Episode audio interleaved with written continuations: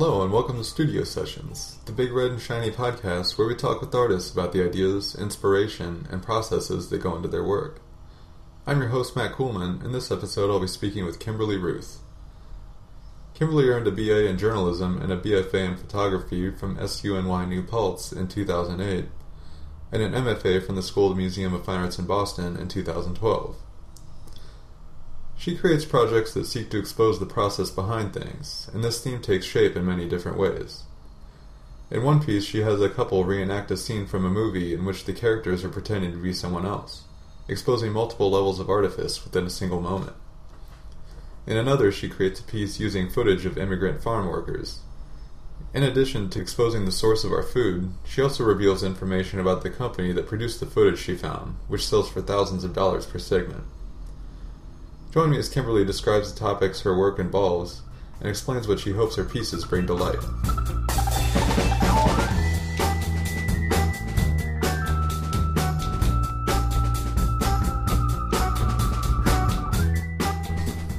Hi Kimberly, how you doing? Good. How are you? Good. Thanks for being here and meeting with thanks me. For, thanks for having me. And so we're here to talk about your work, but do you want to um, give some of your background and For sure. Uh, yeah, totally. So I went to undergrad in upstate New York, uh, SUNY School, SUNY New Paltz.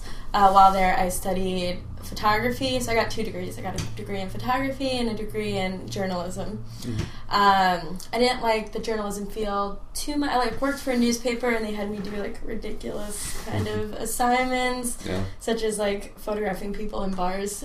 yeah. I've obviously done the journalism school thing too, Yeah. and Oh, did you? it's it's unpleasant. Like if that's not what you're really into, Yeah, like you having know- to do the newspaper thing. For sure, I like gravitated towards like the literary journalism field, which is much more creative and allowed for you know uh, subjective opinions, I guess, subjective opinions, I Mhm. guess. They, Um, they put you on like a business story or something. You're like, I have no interest in Yeah, this. exactly, exactly. It was like high school track meets and stuff. I'm like, yeah, this isn't for me. Um, so I decided to go on to grad school uh, for art to kind of you know build on that. I definitely enjoyed my photography um, background a little bit more, or education a little bit more. Uh, and then I went to the museum school here, and when I got there, I was totally lost. I had no clue what I wanted to do. You know, I knew that I enjoyed photography. I just kind of realized I didn't want to do journalism, which I thought was, you know, what I had planned for myself. But at age 20, you don't really know too much. yeah. Um, so I got to museum school, and I'm sure you know a little bit about the school. It's very interdisciplinary, and they yeah, it's very conceptual. Did It you is- have any conceptual background at all before? Yeah, that? in in photography. Okay. In photography, yeah, it was very conceptual. It wasn't technical at all, which a lot of people at New Paltz kind of criticized the photo department for. Um, Mhm. So it was very much idea based. Um, and so I came to the museum school, and like I said, there was like no structure. We could choose what classes we wanted to take. You take like a basic sculpture class if you wanted to. Uh, so I got there and was totally overwhelmed. I had no clue what I wanted to do. Um, I knew that I wanted to try something other than photo because I was doing photo for four years. I didn't think I needed to take too much, and then I realized I need to take more theory-based photo classes. So then the last semester, you know, I stocked up on um, theory-based photo classes, and yeah. So while when I first got to the museum school, I was like, oh, you know, what, let me try painting. So then I Mhm. spent like the first year learning, trying, trying to learn how to paint. Um, and I liked it. You know, I progressed in some sense, but what I guess the reason I didn't want to continue painting was because it. The only thing I could do was paint. yeah. You know, it involves so much, um, I guess, discipline that you just needed to paint all the time to get Yeah, better. It's a focus field. You it really, it really it. is. So, and I'm like really interested in writing and research as well. And painting didn't really allow me to do that. Mhm. Um, it was just, you know, do it. I'm uh, training right now to be a yoga teacher, and one of the mottos is yoga is 90% practice and 10% theory. Mhm. I'm like, let me put that motto toward, towards yoga and for my art. You know, I really do Mhm. prefer the concept. Um, what's the word I'm looking for? Um, for the research end, Mhm. I guess. So I gave up on painting and just kind of naturally f- found my way through there. You know, I kind of gave up on painting. I gave myself a little bit of a break for a while. I didn't make work too much. I did more uh, reading and just trying to figure things out. And I took one class with um, I don't know if you know her, Carla Herrera Prats. Mhm. She's awesome. She's very cool. She taught a uh, photo seminar, and I loved it. And that's kind of Mm. where I went, and I went to um, a residency with her in Mexico City. It's called SOMA, Mhm. and it's based off of the Whitney Independent Study Program. So it's a lot of theory-based lectures, um, stuff like that. So I did that last summer, and now this summer I'm at. Actually, right now the residency started already. Uh, swing space on Governor's Island in the city. Mhm. So that's what I'm doing now, and I'm also teaching. Cool. Yeah, so that's kind of long about way to Yeah. how I got where I am now. Yeah, I think it's interesting that you say you gave up on journalism, but in the at least in the projects that I've seen of yours, it seems like that's kind of what holds it together is this kind It of is. documentary process of making your pieces. for sure, for sure. Um, so I mean, if you, I feel like if I put enough time into something, it's impossible to totally give something like let something slip away. Because even though you know I worked a year on painting, and even though I don't paint anymore, there are many aspects of the painting um, practice that I still. You know, is still visible in my work, even though it's not painting per se. Mhm. Um, but yeah, I mean, I was practicing journalism for so long; it's just became a part of uh, me. Mhm.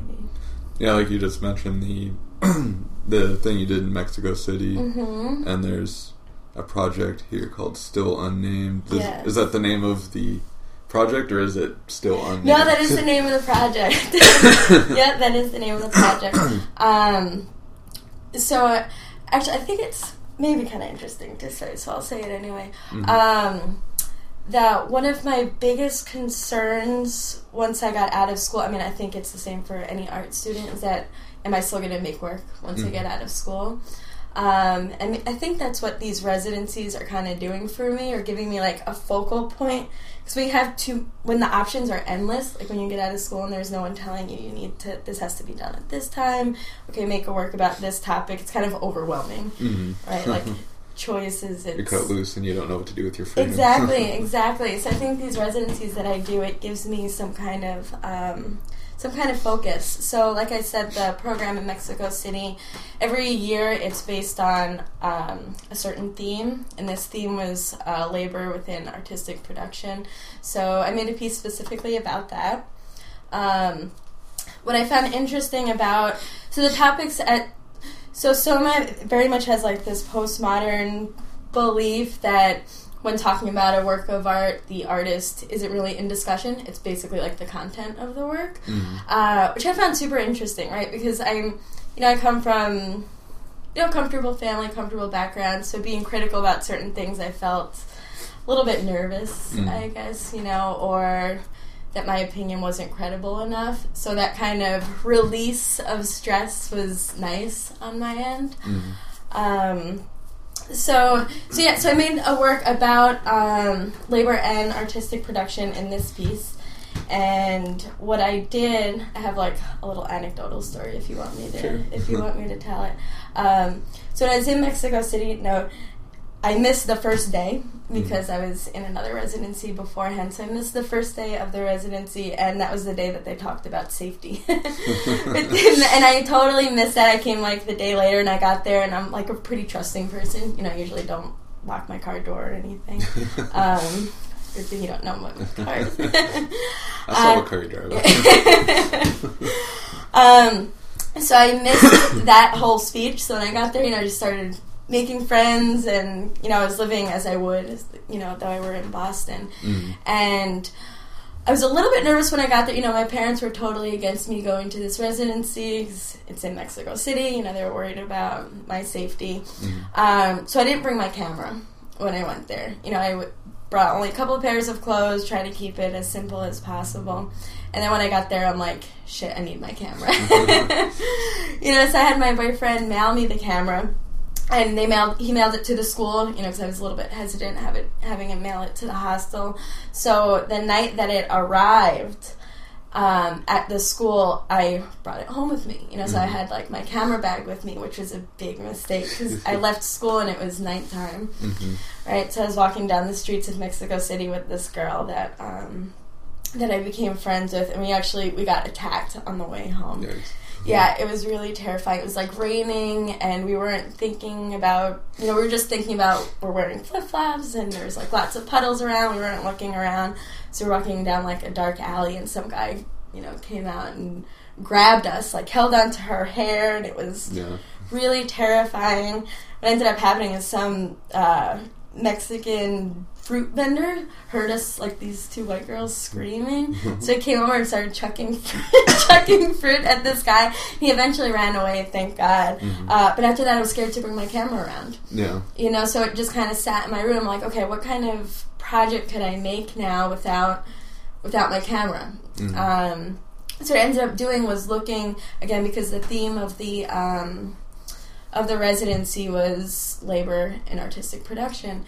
So I just did like a Google search to see if I could find stock images or stock video footage of laborers, and I came across the Getty's website. And I found amazing footage, but it was like super expensive. I'm Yeah. like, this is like thousands of dollars for footage that I want. Mhm. Um, so I tried to find my way around around it so I could use this footage, still talk about what I want to talk about, and it became something super interesting, right? I think that like the corporation Getty itself, they're making like I mean thousands upon thousands, like millions of dollars off of this footage.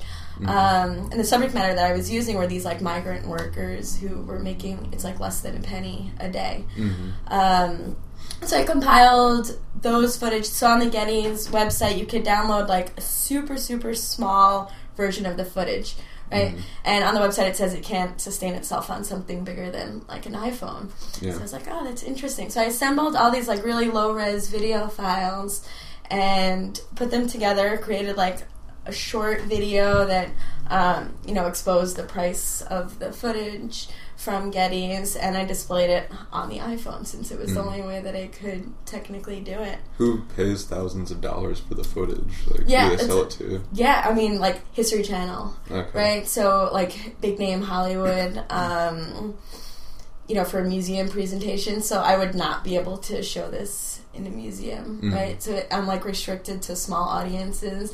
now I'm sure even though the it's on my website now, so I guess I could technically get in trouble for doing that, Yeah. but we'll see. I mean, how do they More even interest. control it to that degree? Like, if once you digitize something, isn't it kind of You the cat's think, out of the bag in a way? you would think so. I'm a little bit nervous. all it, all it would take find is one person to purchase it, And they could be like, "I'm going to give this stuff away." yeah, it's it's really terrifying. You know, I don't know. I don't know, and I probably should do a little bit more research on it. Um, but I was thinking of doing. There's like the lawyers for artists thing that I might get in contact with um, with them if I want to show it elsewhere.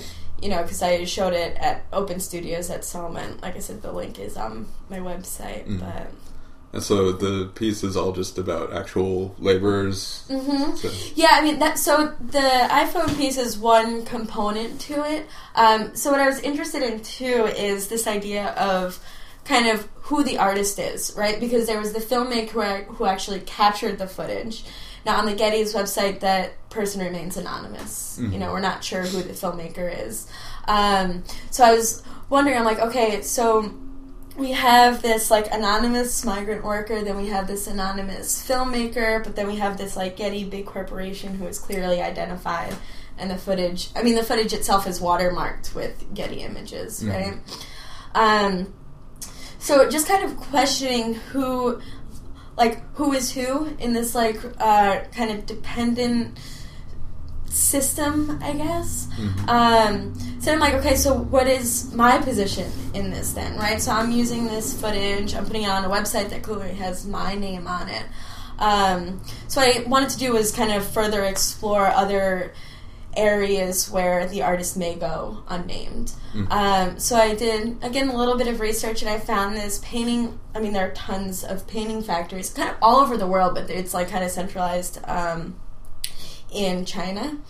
I actually it- just talked to some, like one of the people I recently interviewed is uh, Chuck Cheney, I Chuck think Cheney. Ooh, I should write. I'll write the name down. he, I think it was him or somebody else, but he was telling me that he did a piece where he purchased paintings from that place and Yeah. asked them to do like self portraits. But he just described it as like a factory for Yeah, that's oil ex- paintings. That's exactly what it is, and it's like, and what's interesting too is that I mean I'm kind of maybe I'm like critici- I am totally criticizing myself as well, right? Because in these painting factories, they're making reproductions of these masterworks, right? So if you want a Van Gogh, they could paint a Van Gogh in you know any Van Gogh as long as you send them a JPEG of what it looks like, they can paint it in the same style. So the, the painting that I had them do was um, a Courbet painting. So I don't know, know if you're aware, but Courbet painted laborers in like the 1800s, Mhm. right? Now, I've come to learn that Courbet was incredibly, incredibly conscious and worried about his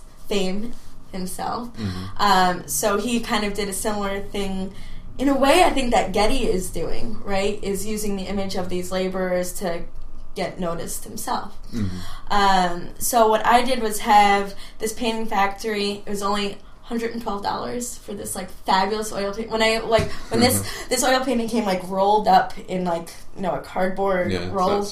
yeah, exactly. And it was just like it was amazing. I mean, I've only you know I tried to paint for a year, but there was no way in hell I could ever be able to paint like this. And it took them like three weeks. So they're like Yeah. just churning these things out, and you know it's fabulous. I have this. sa- I had it done in the same um, same exact size as Courbet, and the painting that I had them reproduce was a portrait of him Mhm. right? So he's painting these portraits of laborers. So now my idea was that by reproducing a portrait of Courbet, I'm kind of arguing in a weird way that he is a laborer, Mhm. right? So, so it's like this weird thing. So there's all these different definitions of a laborer that I have. So I have the actual migrant workers. I had the artists themselves. Uh, one of the discussions we had in Soma was uh, questioning whether or not the artist may be the only laborer left in society. Mhm. And the, the reason they gave that was because we have the studio practice in which we make and make and make and make and make, but we don't really. What if we don't sell? We still make and make and make and make, Mhm. right? So, uh, so I found that super interesting. So just kind of redefining or trying to find alternative definitions for the laborer, I guess, is um, what this in a nutshell. If you could put it in a nutshell, because there's all these different Mhm. Areas to it. So it consists um, of, as of now, you know, it's still very much in progress. It consists of this video on the iPhone, the um, the outsourced oil painting, and then just like documents that I have um, about copyright issues and hmm Yeah, it's interesting to think about like who owns a piece because like on large scale pieces, and even like I'm a printmaker, like Mhm. there's a long tradition of the artist doesn't actually make the prints, like he draws the plate maybe or like makes the design, but then he hands it to his shop and like oversees their production. For sure. Just because it's so much work, like one person can't yeah, it's impossible. do all that. So yeah, exactly. And I'm like, you need a shop system with assistants, and they don't get recognized usually. Like the master printer might get his name next to a piece in the museum or something. Like Mhm. this was printed by this. for sure, master but printer, rarely, but- right? Usually, it's just the person who has the idea. Mhm. There's this. Um, I wish I had it with And me. like th- I found that it was like actually a foreign concept to some people. I did a museum installation at the Peabody Essex Museum here. The Mhm. Michael Lin designed this huge like mural that goes up this stairwell and like a big pattern design on the floor. They hired like ten of us from the area to like help paint this thing, and he he showed up at the end to like okay it. At he, the end. he like Right. sent an, an assistant with the design, and we and actually made the one? stuff. And it was under the whole thing was uh, under it's his name. it's a Michael Lin project, but like a lot of the people I was working with are just painters, and they're like, "Yeah, I made this." And like, I want my picture next to it, and like, I want recognition for. it. I'm like, you're just you're just a pair of hands, like you know? yeah, yeah, exactly. It's so. You see, didn't you didn't think this up. see, and I have no clue what like maybe I'm kind of playing devil devil's advocate with myself, right? Because I'm super supportive of a work not. You know, of having the work speak for itself and not have the artist recognize it all. But in this piece, I'm kind of doing the complete opposite in a way, Mhm. you know, and saying, wait a minute, who did make this work? Where is th- that kind of recognition? There's this, um, I got this book. It's kind of like this artsy take on uh, Marshall McLuhan, who is um, like a media theorist. He wrote like the media is the message, which basically states that it's not what the media is saying; it's that you know it's the workings of the media that's most important. Mhm. But it was this like artsy take on it, and there was this one page that was really fabulous, and it was saying that before like the advent of the printing press and way back when, authors didn't even sign work. You know, Yeah. they didn't. They would write these things, and it was just what was important was the distribution of this information. That it, again, it didn't matter who wrote it, and Mhm. once that happened, that's when this information became like a commodity. Yeah. Right, so I don't know. I don't know which Mhm. one. Um, maybe it's like again my journalism background where I'm trying to find both sides of things, so it's hard for me to kind of pick and choose which aspect I like. So I guess what I'm doing here is kind of um, presenting both goods and bads, and you know, Mhm. leave it up to you. What do you What Yeah. do you think? I don't know. I guess in this project, what is the end result? There's like a an iPhone with a headset on the wall. There is it just a video of migrant workers, and then they're presented with written information, or is it all together in the video? Yeah, it's all together in the video, so it kind of starts off. Um, again, like Getty does a good job. They really do. They kind of uh, in filmmaking, there's something that's called um, coverage, right? So you take footage, like you'll have a close-up shot of one scene, then you'll have the actors do it again, and then you'll have like uh, a far away, then you'll have the the camera focused on one side, then the other, and the filmmakers or the you know documentarians, whatever they prefer to be called for Getty,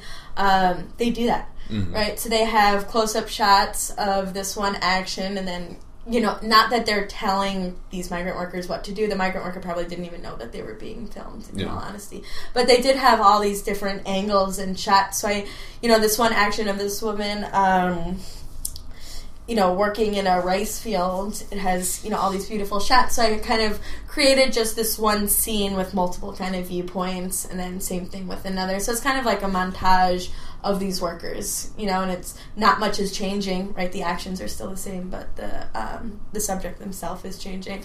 So I think I focused on like three workers mostly. Um, and I let that run for a little bit because aesthetically, again, they were for Getty. The images are beautiful. Mhm. Um, and then once you know, once that repetition kind of becomes too much, then I start plugging in the information. Right, these are watermark clips from Getty. Uh, then over the top, I'll put for advertising uses. This footage itself is worth like whatever four thousand forty six hundred dollars. Mm-hmm. It's like for six seconds, right? Which is interesting too, because then we're putting value on time And the person in it got paid less than a penny. less than a penny a day. It's it's incredible. Like six second clips. It's, it boggles my mind. Like forty six hundred dollars. Like my God, if I get sued for this, I'm, I'm, I'm in a lot of trouble. I'm in a lot of trouble. But yeah, it's amazing. I mean, the same clip that's six seconds for fifty eight seconds. It's like the same price. It's amazing. Yeah. It's really amazing. Commodifying time.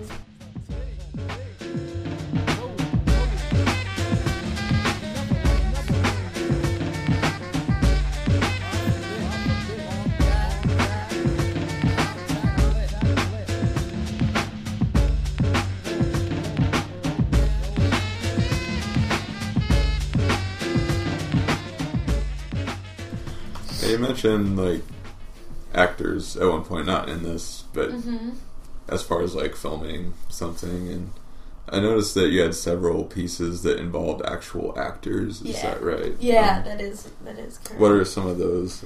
Yeah, so um, one of the big projects I did was called What's Inside of You, and that one consists of two videos. Now, this one was inspired.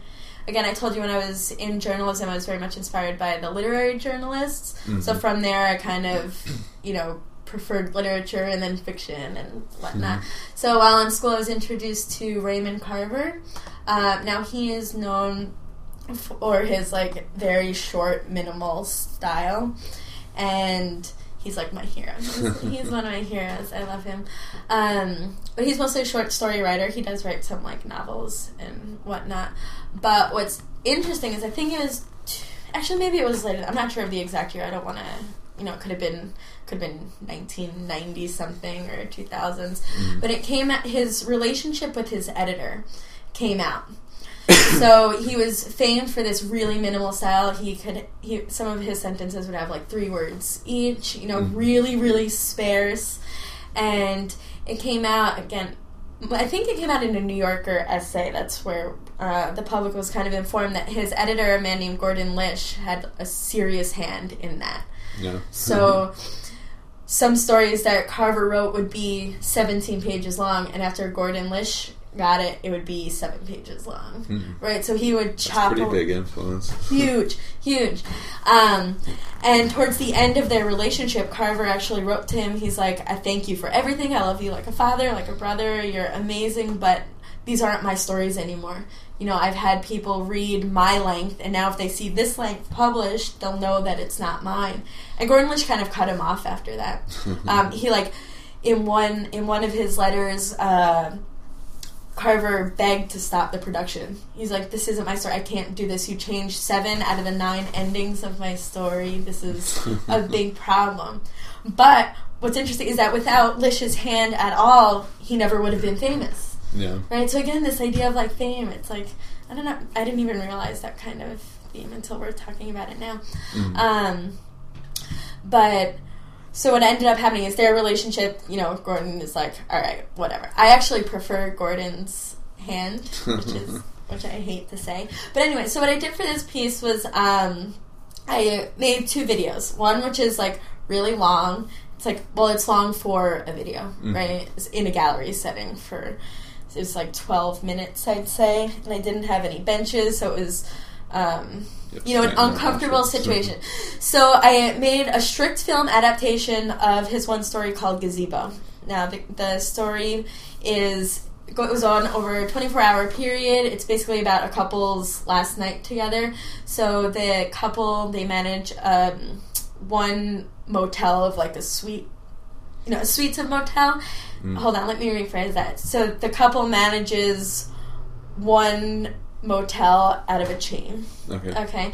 And the husband cheated on the wife with one of the hotel maids. So basically, the film um, is basically an argument. Okay, so it's like this repeating, repeating thing of you know when you get in an argument, you get totally sucked in and you forget about time and space, and you just keep repeating yourself and repeating yourself, and you don't get anywhere.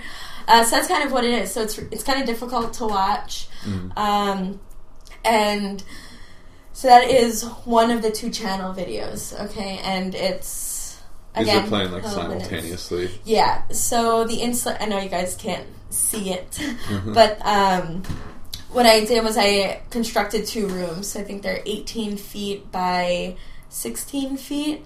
Um, and in one room, and they're right next to each other. Right, the only thing that's separating them is a small hallway. Mhm. Um, so on the one side, I had the really long version that's difficult to watch. There's a lot of silences in it, so I basically took Carver, like the dialogue in Carver's um, Carver's film, and you know put it in put it in my film. Mhm. Um, and in the other in the other room, I had a version that I titled Lish. Okay, so then I basically made it was really short. It was like six minutes or so, and then I cut up the footage and put really harsh um, harsh edits, and I kind of exposed the creation of the film. Right, so I wrote I had like scenes with footnotes that actually showed the the letters between Raymond and Carver. So my argument was that Lish was more concerned with language and writing, and Carver was more concerned with like the stories and feeling characters. Mhm. Um, so I took this like I guess like post structuralist look with Lish, exposing again like the language, the fact that it was a story, how it was made, and again really harsh cuts. Yeah. So yeah, so one version is Lish's version, and the other one is Carver's Yeah. version. Um, is there a like inform- informational presentation of some type so that people know that, or, or that, do you just leave it up to them to figure it out? No, so it was all in an artist statement, Okay. pretty much. Yeah, because without it, it would be difficult. It would be Mm. difficult. I had framed um, some of the letters from the original New Yorker, and Mhm. yeah, Yeah, it's surprising that an editor would have that much control over somebody's work. Like, I mean, having worked with editors myself, like, I find the best ones are the ones that help me figure out how to present what I want, but to like mm-hmm. To change the beginning or ending of a story or something that's like you're not It's it's, not your work anymore. It's severe. It's super severe. Um, in one of the articles I read, they called Lish his ventriloquist, which I thought was really interesting. Um, it's good, but at the same time, I mean, I'm all about collaboration, right? And it's whatever that good the end product is. Again, right? We're coming back to like the same issues. So I don't know. I mean, I think that the stories are better with Lish's hand. So who, how the story actually came to be created doesn't matter. hmm I don't know. I know. Yeah. That- you know what I mean? It's, so would it? Would we like as a society and as readers, as fans of Carver? Does it matter if we know what Lish's hand was? If the stories are the, like as powerful as they're in a weird way, no, right? But I don't know. I don't know. Again, I like It just leaves you wondering why you don't like the Carver's work without Lish. You're like, I know. I, I used to like feel this stuff, and now not bad. I feel I feel really bad. In one interview, oh my god, I forget the um hopefully it comes to me before you finish this interview, but there's this one Midwest writer who basically bashed Lish. He's like he changed his stories. Of course they were better without him. But I don't know. I prefer the minimalist style. well, there was one other one called "It Happened One Night." hmm Is that right? Um, Yeah. Um, that's a real movie. It's a famous movie, right? Yeah, yeah. So it was, um, um, was it like 50s or 60s, I want to say. Um, yeah, so for that one, again, that one I worked with, uh, so for What's Inside of You, this gazebo adaptation, um, I worked with, you know, real actors from Boston, and they were amazing. I don't think I could have done the project without them. hmm Um, we had like book club meetings because again in Carver's stories so much is left out so it's really up to us to kind of fill in the blanks. Uh, so we had like book club readings to try to figure out what Carver was actually trying to say, what our interpretation would be for the film. Um, but for it happened one night. Also, um, I used actors. Mhm. And what I did for this piece was we chose one scene that I thought was kind of the that was most important to me and to my interpretation. It definitely wasn't the most important scene in the film, Mhm. uh, but it was kind of the most telling for me, I guess. Was so again, it was like one couple, and she came from like a very rich area, and he was a journalist. Mhm. Okay, um, she came from a rich family, and he, I believe, saw her running a, or um, trying to escape on a bus, and he's like, "Oh, I need to, you know, befriend her and get this story." Mhm. So they did. They ended up like falling in love, etc. But during their, they were kind of like, you know, she was running away and he was following her, and they ended up staying in a hotel together. That's an interesting kind of correlation to my other piece too. Hotels. Uh, hotels, couples fighting. um, so in the scene that I chose, the couple was in a hotel and a bunch of police officers came to the door looking for her, right? Because her parents or her father was like freaking out. Where's my daughter? Um, so the cops knock on the door, and what they do is they pretend to be like a lower class family or a lower class couple um, just having an argument so that the police feel uncomfortable and they leave. so they put on, you know, they perform this argument. Um, and then the cops leave and then they laugh. Okay, so it's so what I wanted to do is like expose this acting process, right, and expose the um, heighten the awareness, I guess, of acting because they get really intense into like an intense argument, and then the cops leave, Mhm. you know, and then they smile. So what we did for this is we enacted it. We, they reenacted it and reenacted it and reenacted it. So I think we have like seven or eight different versions. Okay. And they tried to keep it the same, but naturally, because we're humans, there are variances. Mhm. Uh, so that's basically what it is. I did another project too where I'm kind of interested in those subtle, minute changes. Um, and again, this is all just to expose the the acting process and the artistic process of what it came to be. Mhm. Uh, what are some of the projects where you explore like subtle changes through Yep. different versions? The other one is Sex, Lies, and Videotape. Okay. Yep, so this one again is based off of um, a popular film from the 1980s. I don't know if you've ever seen it. It's Uh, I don't think I have. yeah, it's wonderful. I definitely Mhm. suggest it. Um, so it's a fabulous story. The acting, I think, on purpose is very dry and again very minimal. Mhm. Um, so what I did is me and my boyfriend we reenacted this this one skit or one scene. I'm sorry, and the scene in the movie actually takes place over videotapes. Okay. So it exists of, as like a male character watching his wife talk to someone else on the screen. Mhm. Um, you know, and it's all about sex, like what turns people on, etc. So by doing this in kind of a dry, monotonous tone and reenacting it again and again and again to try to, you know, get some sense of emotion or not Mhm. from um, from the audience.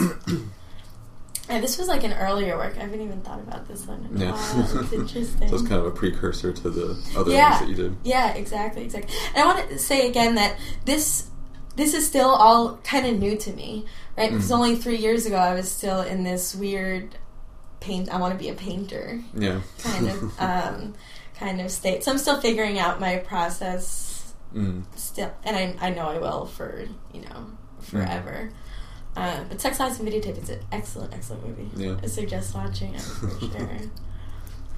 And I saw there was one project you had called Missed Encounters, and that was another kind of documentary piece that you did. I, Mhm. I wasn't clear what, whether you approached the people on Craigslist or if you were just talking about somebody who else who did that. Yeah, okay, so it was me. Mm. Uh, so this is actually my most well, the still unnamed is still in progress, but this is my most recent finished project. This was in the Slowness show um, hmm at Howard Art Project.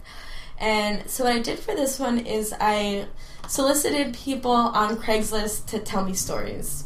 Okay, and that was like basically the post was as basic as that. It's just like I'm looking for people to tell me stories, tell them something about themselves. And I got incredible responses. Like people who just wanted to talk. Like I didn't think I was going to get anything.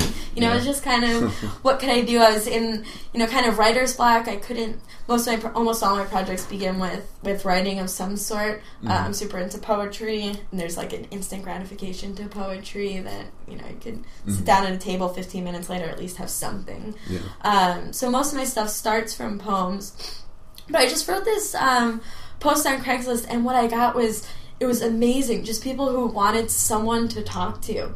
Like, oh, what do you what do you want to know? And I'm just like anything. And I probably sound like a total creep, right? I'm like, I'm like tell me something about yourself.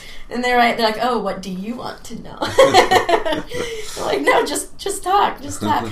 And this one guy, he was blind. I mean, and I, at first I'm like, you're not blind. How are you writing to me? How are you doing this right now? He's like, no, I have a voice recognition program. Yeah. Like, oh, that makes sense.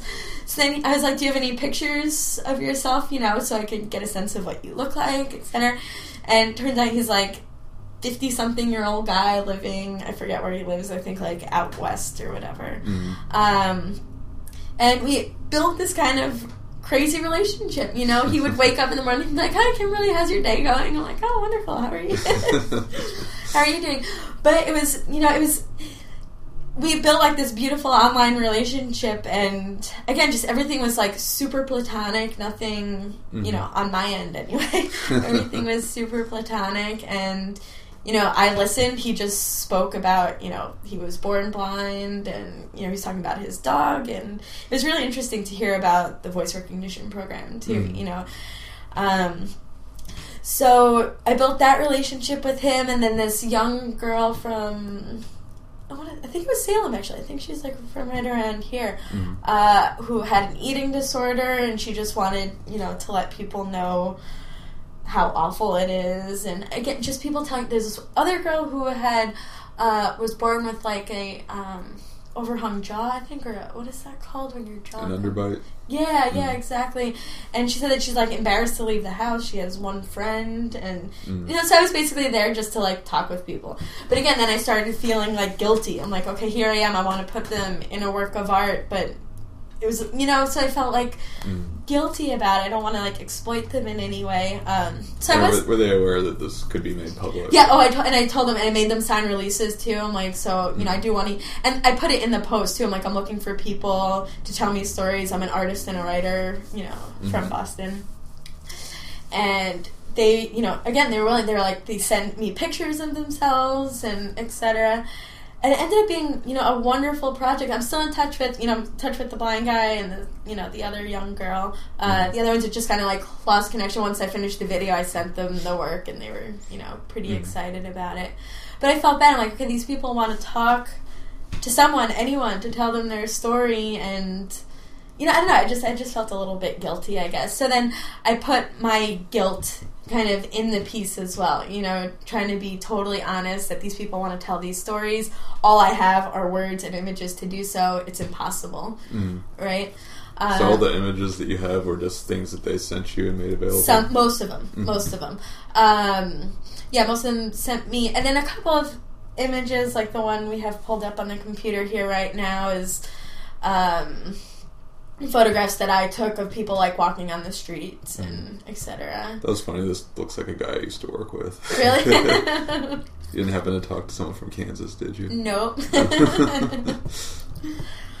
um, yeah, so the piece ended up being, again, kind of like exposing this artistic process of photography, of the written word, and my frustrations with it in a Mhm. way. Like, there are these really heartfelt stories that people want to tell. Maybe it's just my inability to tell stories well or something that I was was I couldn't do it without including myself in what I was doing within the piece hmm maybe hopefully eventually I could get there um, and just totally remove myself from the discussion at all. But for now, I'm still relying on it, maybe because it's all I know, and, Mm. and maybe I'm too young to be able to tell. But this project reminds me, like, just before you came over, I was on Craigslist and looking through, like, the creative gigs, and somebody had made a post, like, I'll pay $3 to the first person who can send me a drawing of themselves as a child injured in the woods. I was- and they were like, I was gonna say, oh, you probably can respond to one of mine. I put post like bizarre Craigslist Yeah, I. I actually love using. I've used Craigslist almost for. I'd say a majority of my projects. Um, I didn't for the Raymond Carver and Gordon Lish one. I use professional actors, but other than that, I found everyone on Craigslist. hmm You know, and I, I'm becoming more interested in using non-actors as actors. I think um, again, I'm in residency um, on Governor's Island right now, and I'm still a little bit overwhelmed about having to start a new project. But I'm still in like the very beginning workings of it. I think that's what I'm going to do is put a call out to people who want to. Who want to act and want to be in a movie, but they're not professionally trained, Mhm. right? And kind of um, expose that to that desire to to want to be. I was just what was it? Oh, I was listening to an NPR um, show. Do you watch listen to This American Life at all? Yeah, sometimes. Yeah, it's wonderful. Mhm. But there's this one episode on last week or the week before about reruns, and there's this one filmmaker, and unfortunately the film isn't in distribution. But what happened was this one guy in like the 70s was like when uh, handheld video cameras first became public and more people were having them in that household. Mhm. Um, he was interested in people who wanted to be a movie star, right? Yeah. And even though they weren't, so he went he went around. He ended up finding this one kid who was taking pictures, and this kid was like so excited. He's like, "Oh my god, am I going to be in a movie? Am I going to be on TV?" And the, the guy was like, "No, I'm just kind of filming." But he ended up being so fascinated with this kid that he used him and his story to create this one film and it basically was him approaching this kid in the parking lot and this kid being so excited about Mhm. being on TV. And then that was it. and then he went and then he filmed that scene with another actor again and then a different actor. And it ended up being Sean Penn. Like totally these people ended up becoming like super famous but it wasn't until years later, you That's know? funny. Yeah, so it was the same film that was being made like six or seven times. Again, the same film over and over and over and over Mhm. again. Um, and I forget who else. It was someone from, um, was it like Back to the Future or some? I forget. That may have even been made before. But um, Michael J. Fox. no, it wasn't wasn't him. I would have remembered him. But it was super interesting. So they filmed. I think it was three of them. They filmed the or screened uh, three of the films at Sundance in like 2000. Mm. And then the kid that was he originally filmed in the 70s showed up and he was a movie star for like a day. It's so cool. They're like, "Oh, are you an actor?" And he's like, "No, not really." But he was like the most famous person in the room. It was kind of fabulous. So you just happened to run into somebody that became a famous actor Yeah. the parking lot. Sean Penn. What? yeah, he actually auditioned Sean Penn for this movie like before he was famous. yeah. It's pretty amazing.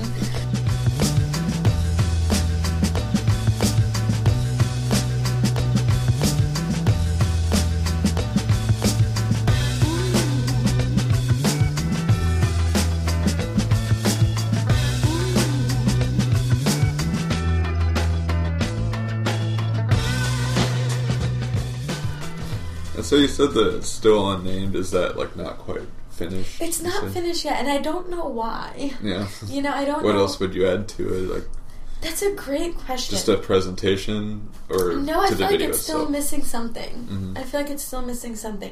Something that I kind of discovered recently was again, I mean, on Getty, there's like hundreds of pages. When you plug in like laborer, you could get like hundreds of different video clips. So I'm still doing like research on there. But what I found kind of fascinating that I might want to do something with is there's recreation of laborers from Mhm. like Rome.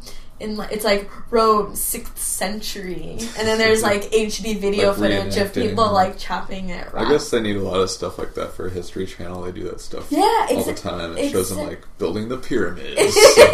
exactly. exactly. So I'm kind of fascinated in that. I'm like wondering if maybe I should apply for a grant so that I can get like access to the full HD and project that kind of bigger, or I might hire actors to. You know, to reenact this again and then again and again. Something I don't know. I feel like there's something there that I may want to do. Um, but I don't know why I don't think it's totally finished yet. Yeah. You know, maybe I'll just know, but I'm not ready to give up on it yet. But I do want to work on something else as well because I get, you know, a little bit antsy if I'm working on something for so long and then it, Mm. and then I'm just at a roadblock right now. So you don't have any ideas for other projects beyond finishing that one right now? Or? Uh, well, I, so I do have um, kind of a site-specific project in mind for Governor's Island. You know, I'm just working on ideas with like the island and what the island means and escapism and isolation and stuff. Mhm. Uh, so doing research on like Guantanamo and um, Abu Ghraib and you know other types of prisons because it is really secluded on this island. It's like so bizarre. Like out, I have a picture on my phone like what the view is of the studios. It's Manhattan. Right? Yeah. And it looks amazing, but we're stuck on this little island, Mhm. and the only people that are allowed on the island right now are artists, and then like a couple of high school kids who have access to the island for like boat training or Yeah. something. um, and there's a lot of construction on it, so it's a really strange vibe. Mhm. Um, yeah, the studios are amazing. It's like an open floor plan, and you know, there's like collaboration. Not really. There's a lot of conversation among the artists. Uh, but again, it's like very isolated feeling. It's kind of strange. But there is a prison on Governor's Island called Castle William, or a castle, but it was originally a military prison to hold, um, you know, convicts. Is that where they filmed like Shutter Island? no, it wasn't. But I was actually looking. I was like researching different um, island films and stuff. Yeah. There's you know quite a bit of them. But so I want to do something with that, some kind of filming in the castle itself, but like still in such beginning stages. There were interesting, um, just like formal um, connections between because like if you look at an island right it's like this small thing surrounded you know Mhm. obviously surrounded by water. And i was kind of interested in this idea in relation to minimalist sculpture especially robert morris is like one of my heroes and he did this one sculpture that's it's like a circle and then inside it's like light. You know of course it's like all white. Uh, but I was finding, trying to find correlations between minimalist sculpture and this idea of like isolation and I don't know. Again, it's still in very, very beginning stages, but I'm Mhm. a little bit overwhelmed with like teaching and traveling to New York on weekends, and it's yeah. like a little bit crazy. Busy life of an artist. It is. It is. It's exciting. It's an exciting life, Yeah. but it's somewhat stressful life as well. And so you got other projects that we haven't talked about. Were there any others that you wanted to get into Um, before we go? Let me see. How about we finish with the self-portrait of Kimberly Ruth? Yeah, for sure, for sure. So this was. Oh my god, this is so Oh. long ago. I haven't, looked- I haven't I looked remember at- seeing this. One. I haven't looked in this forever. So this was actually my BFA thesis in 2008. Um, so again, I studied photography um, in undergrad, and this project just it just happened. You know, like kind of like most of my projects now. Like I'm doing, you know, I'm on Governor's Island, so I'm trying to make a project that's specific to that. When I was in Mexico, it's just like wherever I am, I'm trying again to like block out choices. I need to just like make a decision. So the first picture I took, I was um, on a road trip with my ex boyfriend, and I was just like taking pictures of him in bed, and he had to like go to the bathroom, and I was just like playing with the um, you know the lighting and the different focusing, and then I looked at the picture.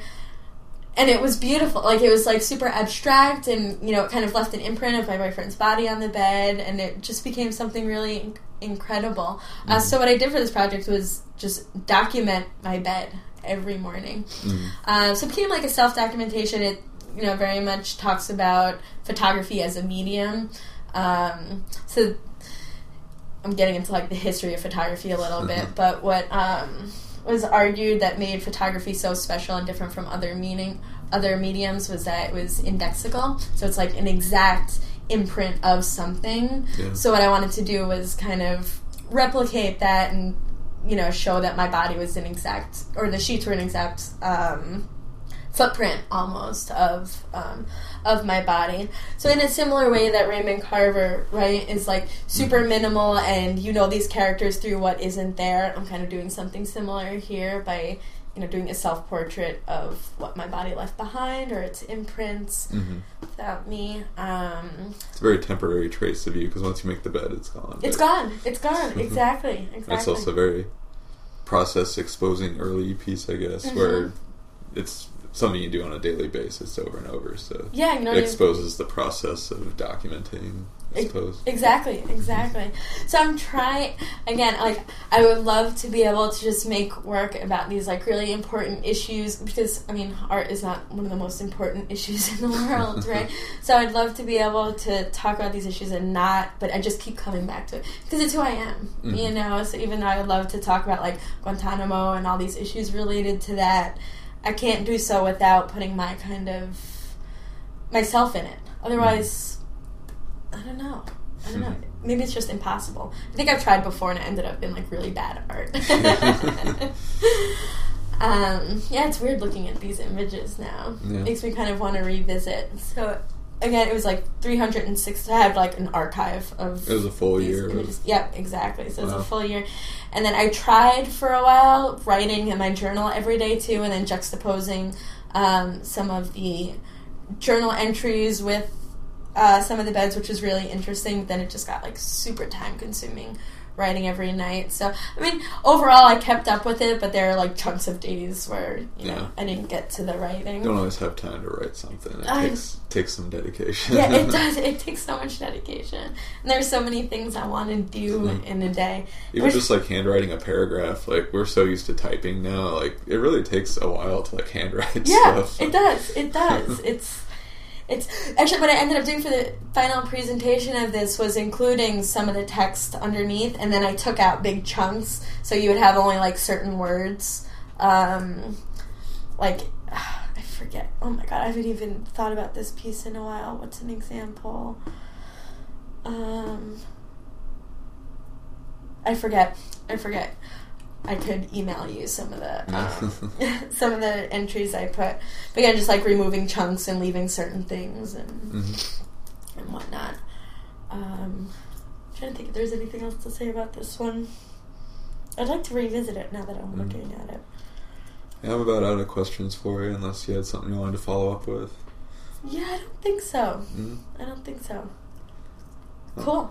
Yeah. Thanks for talking with me. Yeah, thank you. Yeah. Thank you so much. This We'll see your work around in the nice future. evening. I hope so. I hope so. Unless I get sued. Hopefully that doesn't happen.